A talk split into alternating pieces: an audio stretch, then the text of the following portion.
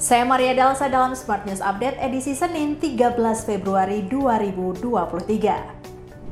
Smart Listeners, Kementerian Perdagangan membatasi pembelian minyak goreng kemasan sederhana minyak kita sebanyak 2 liter per orang per hari.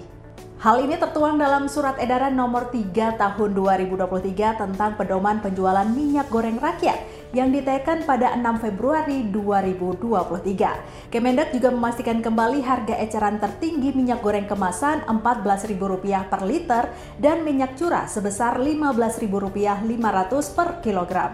Berita selanjutnya, Presiden Republik Indonesia Joko Widodo mengatakan Indonesia dan Timor-Leste mendorong dimulainya perundingan untuk membentuk perjanjian investasi bilateral guna meningkatkan kerjasama ekonomi kedua negara. Masing-masing negara berkomitmen untuk mengintensifkan pembahasan mengenai pengembangan kawasan ekonomi di perbatasan, yakni antara Nusa Tenggara Timur Indonesia dan Oecusse, Timor Leste. Berita terakhir, Serikat Pekerja Angkutan Indonesia menolak rencana penerapan jalan berbayar atau Electronic Road Pricing yang diatur dalam Rancangan Peraturan Daerah Provinsi DKI Jakarta tentang pengendalian lalu lintas secara elektronik.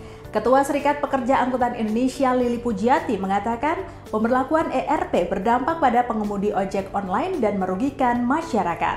Sekian berita hari ini, sampai berjumpa dalam Smart News Update berikutnya.